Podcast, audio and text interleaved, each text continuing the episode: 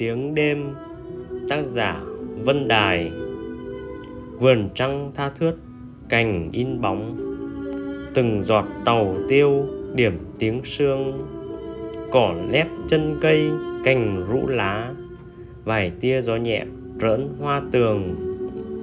Song thưa từng mảnh sáng trăng qua, thức giấc tôi thầm lén bước ra, rón rén lướt đi như gió thoảng sợ làm kinh động giấc mơ hoa.